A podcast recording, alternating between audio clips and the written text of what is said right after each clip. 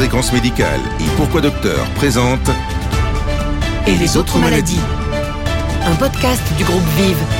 Présenté par le docteur Nicolas Leblanc. Bonjour à toutes et à tous. Votre podcast et les autres maladies sera consacré aujourd'hui à l'asthme. 4 millions de Français souffrent d'asthme. On ne parle d'ailleurs plus d'asthme, mais des asthmes, tant les formes cliniques sont différentes. Mais cela reste des malades fragiles et angoissés, pour lesquels la médecine a de plus en plus d'armes efficaces. En particulier, ces cinq dernières années ont été euh, riches en avancées, sans parler des problèmes posés depuis un an par la pandémie. Alors, l'exercice journalistique est simple. Que dirait-on à un médecin qui se réveille après une nuit paisible de 4 ans? Eh bien, c'est le professeur Alain Didier, chef de service de pneumologie au CHU de Toulouse, qui va s'adresser à ce médecin pré-pandémie.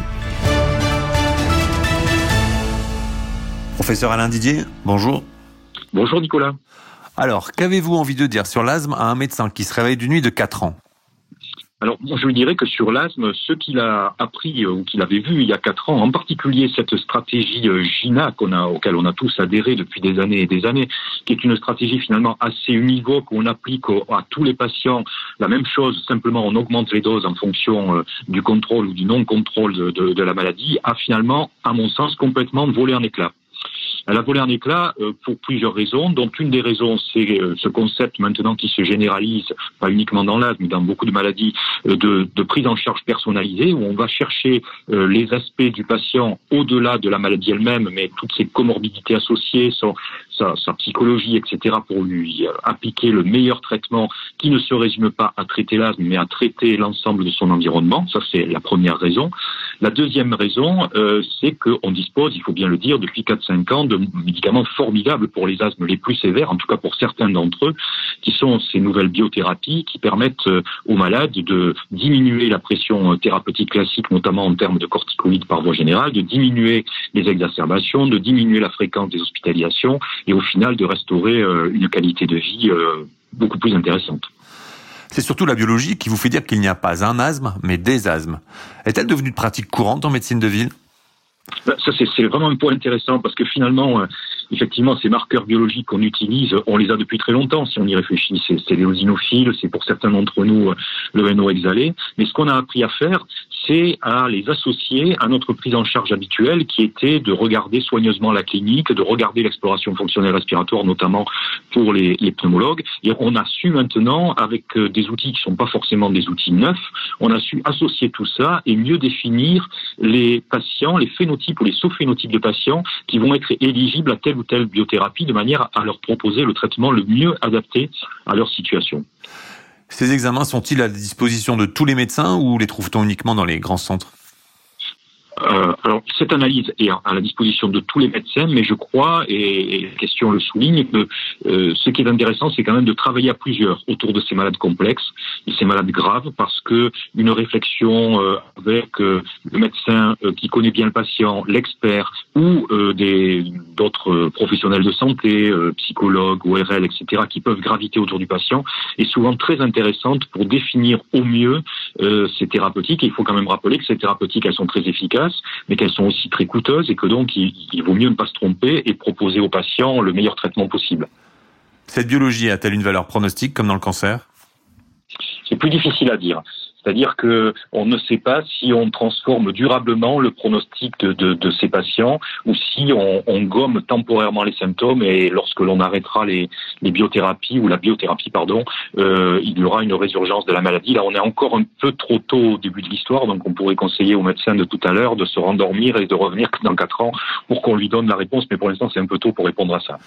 Y a-t-il de plus en plus d'asthmatiques dans notre pays?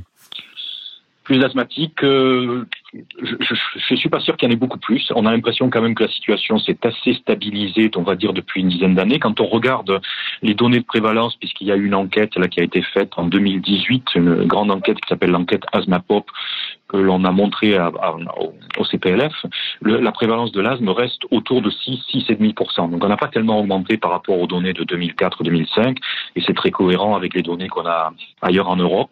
Mais par contre, ce qu'on voit, c'est que malgré euh, ces progrès, il y a encore du, chemin à parcourir, en particulier si on regarde le nombre de patients qui consultent aux urgences. Il y a encore beaucoup de patients qui consultent aux urgences, qui sont pas forcément hospitalisés, mais le passage aux urgences témoigne quand même de mauvais contrôle de leur maladie. Donc on a encore du chemin à faire euh, tous ensemble pour améliorer le contrôle de la maladie. La pollution, qu'elle soit atmosphérique ou alimentaire, vous préoccupe-t-elle toujours autant? Euh, oui, ça nous préoccupe. Et puis la pollution, on sait bien que c'est un des facteurs importants de décompensation de l'asthme, de la BPCO aussi d'ailleurs, mais c'est un, un, facteur à prendre en compte. C'est un facteur difficile à appréhender parce qu'on n'a pas la main en tant que, médecin là-dessus. Euh, et les patients sont aussi un peu démunis par rapport à, l'exposition euh, à ça. Donc on en est quand même réduit à des conseils très généraux d'éviter euh, les déplacements les jours de, pollution, en tout cas les activités physiques à l'extérieur, etc. Je pense que là aussi, il y a des, dans les années à venir, on, pourra attendre des, des, progrès sur cette prise en charge de cet élément de pollution qui est très complexe hein, parce qu'il associe des éléments euh, particuliers, des éléments gazeux, peut-être des pesticides. Enfin, il y, a, encore beaucoup de choses à, découvrir. Il y a encore peu, on faisait une distinction entre les pneumologues et les, allergologues. C'est une rivalité apaisée aujourd'hui? Euh, je pense qu'elle s'est normalisée, elle s'est améliorée en tout cas. Euh, D'abord parce que les allergologues ont fait un très gros effort de formation et la, la création de la spécialité d'allergologie en 2017 apporte euh, à la formation d'allergologues, je pense, des, des, des, données nouvelles qui fait que les, les allergologues qui, qui, arrivent sur le, sur le marché actuellement vont être parfaitement en mesure de prendre en charge les asthmes, qu'ils soient allergiques ou non allergiques, et ils vont avoir un, rôle très important à jouer en, en collaboration avec le sur ces asthmes, en particulier les asthmes sévères. Mais il faut bien avoir conscience quand même que l'asthme ne doit pas être assimilé à l'allergie. Hein. Les asthmes les plus euh, qui, commencent très tôt dans la vie sont très souvent allergiques, mais pas tous. Et puis euh, plus on s'éloigne, plus le début de l'asthme est tardif et moins la part allergique est importante. Néanmoins, il est toujours intéressant de regarder s'il n'y a pas une participation allergique et le fait que l'enquête soit négative ne doit pas être considéré comme quelque chose finalement un échec, mais un élément à, intégrer complètement dans le phénotype de l'asthme. Donc il faut faire des enquêtes allergologiques et travailler main dans la mer avec les allergologues. Il y a quatre ans, avec les bêta sympathico-mimétiques et les corticoïdes, le généraliste s'estimait bien armé. Aujourd'hui, on lui propose de rajouter quoi? Bah là, il y, a, il y, a, des évolutions qui se font puisque le, le GINA euh, montre, alors c'est pas complètement accepté par tous, en particulier pour l'instant la, la SPLF, la Société française, n'a pas encore adhéré à ce concept, mais le GINA propose finalement pour les asthmes les plus les plus légers de les traiter au coup par coup, non plus avec simplement bêta-2-mimétique courte action, mais au coup par coup avec euh, un médicament comprenant un bêta-2-mimétique longue action d'action rapide et un corticoïde inhalé. Simplement, le patient ne le prendra pas tout le temps, c'est pas un traitement de fond, mais quand il a des symptômes, il va pouvoir utiliser euh, un certain nombre de, de bouffées pour stabiliser sa situation. Donc ça, c'est un concept euh, qui, pour certains, est très séduisant, pour d'autres, euh, est un recul parce que finalement, on donne trop la main aux malades et on accepte un certain niveau d'inobservance, mais en tout cas c'est sujet à débat et, en tout cas ça mérite d'être testé et regardé pour voir si ça apporte plus. Là je le, je le, je le précise, hein, pour les asthmes quand même qui sont les asthmes les plus légers, mais qui sont aussi les plus fréquents. Je rappelle que le GINA est le Global Initiative for Asthma, association internationale qui depuis 20 ans établit des recommandations. Alors, est-ce que le généraliste, lui, prend en charge aussi des asthmes sévères? Euh, Oui, le généraliste euh, a un rôle majeur dans l'asthme sévère qui, à mon avis, de repérage. C'est-à-dire que le généraliste qui, qui, voit la majorité des asthmes doit être capable de dire « Oh là là, ce balade, je n'arrive pas à le contrôler, j'utilise ma stratégie habituelle, euh, utilisant des bêta-duminétiques longue action, des corticoïdes inhalés, euh, je suis sûr que mon malade prend bien ses traitements, j'ai vérifié tout ça, il, est, il sait les utiliser, et malgré ça, il reste non contrôlé. J'ai un rôle majeur de d'envoyer ce, euh, ce patient vers un, pneumologue qui va confirmer la sévérité de l'asthme et éventuellement euh, pouvoir décider de la mise en place d'une biothérapie. Le, le, le, médecin généraliste, pour l'instant, n'a pas euh, accès à la prescription initiale des biothérapies, mais il peut avoir ensuite un rôle de surveillance de leur efficacité, des effets secondaires. Donc, euh, il a vraiment un, rôle clé dans, dans la prise en charge du patient. Mais je crois que pour l'instant, il faut vraiment insister sur le, le rôle qu'il a dans le repérage des patients les plus critiques, ceux qui vont aller aux urgences, ceux qui vont faire des exacerbations, ceux qui risquent de, de perdre leur travail à cause de leur asthme ou d'avoir une qualité de vie très détériorée. L'asthme sévère se définit par plus de crises ou bien par des crises plus fortes ou bien par les deux? C'est les deux en même temps. C'est les deux en même temps. Ça peut être euh, du quotidien euh, euh, très délicat à cause de, ces, multiplications de symptômes qui empêchent de, faire du sport, euh, d'avoir des activités relationnelles, et ça peut être aussi euh, le risque d'avoir des exacerbations graves qui vont entraîner passage aux urgences, prise de corticoïdes à, en, forte dose, et, donc euh, éventuellement ensuite hospitalisation, voire à terme dégradation définitive de la fonction respiratoire. Donc tout est, tout est possible. L'asthme sévère, cela concerne combien de patients en France?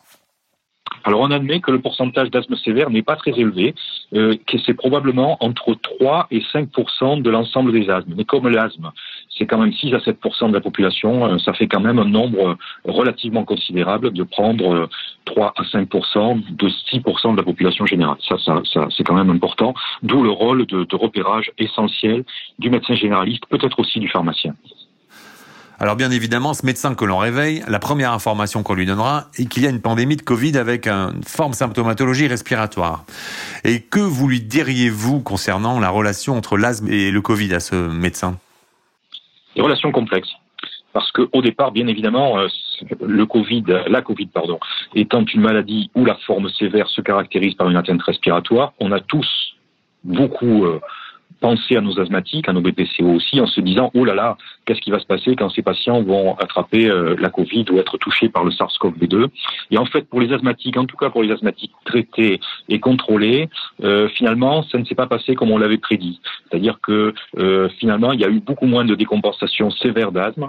Curieusement, le SARS-CoV-2 ne semble pas induire des exacerbations et de façon encore plus surprenante, chez les asthmatiques, alors pas les plus sévères, hein, mais chez les asthmatiques tout venant, on a eu l'impression ça sera vérifié par les chiffres épidémiologiques, que les formes sévères euh, n'étaient pas euh, plus fréquentes que dans euh, d'autres pathologies ou que dans la population générale. Alors attention, hein, ne pas mal interpréter ce que je dis.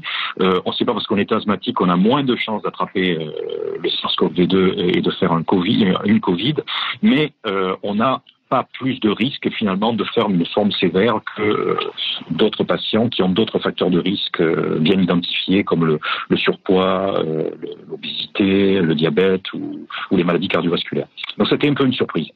Et la vaccination, vos patients sont prioritaires. N'étiez-vous pas inquiet au début de leur réaction face à ces nouveaux vaccins? Alors il y a eu de, là aussi de grandes inquiétudes puisque euh, lorsque les Anglais notamment ont commencé à vacciner avec le avec les, les vaccins ARN, notamment les vaccins Pfizer et, Moderna, ils ont observé assez rapidement des manifestations anaphylactiques et on, on, a on a eu peur que ces manifestations euh, anaphylactiques touchent avec euh, prédilection des patients asthmatiques ou ayant des antécédents allergiques. Ça a l'air maintenant, au vu du recul qu'ont maintenant les Américains, où ils ont vacciné, euh, je crois, 30 ou 40 millions de personnes, ça a l'air de, de, de, cette euh, inquiétude a l'air de redescendre là aussi, puisque finalement, euh, la fréquence des manifestations anaphylactiques après injection de vaccins ARN serait de 4 cas pour 1 million de doses, ce qui finalement est très faible, puisqu'on admet qu'en général, pour toutes les autres vaccinations, c'est à peu près 1 cas pour 100 000, donc on serait presque au-dessous. Donc là, là aussi, la vague ou le soufflet est un peu en train de de retomber, mais néanmoins, euh, on reste un peu perplexe sur euh, les facteurs prédisposants à ce risque d'anaphylaxie. L'asthme ne paraît pas être euh, un facteur de risque, mais les antécédents peut-être d'anaphylaxie à une chose ou une autre pourraient l'être. Donc ça, c'est encore en, cours d'exploration. C'est un, un grand sujet de débat dans la communauté allergologique actuellement. Mais bien évidemment, vous poussez vos malades à se faire vacciner. Absolument. Je pense que là, le, il faut être très clair. Hein, le rapport bénéfice-risque à l'échelon individuel et à l'échelon collectif est largement euh, en faveur du bénéfice euh, et en défaveur du risque. Dernière question. On poursuit l'exercice, on rendort notre médecin pour le réveiller dans 4 ans. En dehors du fait qu'on espère lui annoncer que la pandémie n'est plus qu'un mauvais souvenir, on peut espérer quoi de nouveau dans l'asthme? Bah, dans les quatre années qui viennent, on peut attendre euh, déjà de savoir si le, le, la stratégie finalement prise de traitement euh, à la demande pour les, les, asthmes les plus légers va être vraiment validée et va être efficiente. Hein. C'est-à-dire, est-ce que ça va réduire le nombre de passages aux urgences? Est-ce que ça va réduire le nombre d'exacerbations? Ça, c'est un premier point. Et le deuxième point qu'on attend, ou il y en a encore deux, à mon avis, qu'on attend, c'est premièrement, on en a parlé un petit peu tout à l'heure, c'est de savoir si ces traitements, ces biothérapies qu'on applique maintenant à nos asthmes sévères, elles changent le profil au long cours de la maladie. Est-ce qu'elles changent l'histoire naturelle de la maladie? Ça, c'est une grande énigme et peut-être que dans 4-5 ans, on saura y répondre. Euh, et enfin, euh, il faut être modeste. Il y a encore un certain nombre de patients qu'on laisse sur le bord de la route parce qu'ils ne sont pas ayant un asthme sévère, malheureusement éligible aux, thérapeutiques actuelles, aux, à ces biothérapies. Donc on peut espérer qu'il y aura encore de nouvelles biothérapies pour ces patients qui sont euh, pour l'instant abandonnés de ces, de ces nouveaux traitements. Professeur Alain Didier, tout cela est très clair. Un grand merci. Merci Nicolas. Vive à la pointe de l'actualité médicale. Ce podcast est terminé. Merci de votre fidélité à nos émissions. Avec le plaisir de vous retrouver dès la semaine prochaine. Les podcasts santé. Tout ce qu'il faut savoir de l'actualité médicale. La Covid et les autres maladies. Un podcast produit par Pourquoi Docteur et Fréquence Médicale.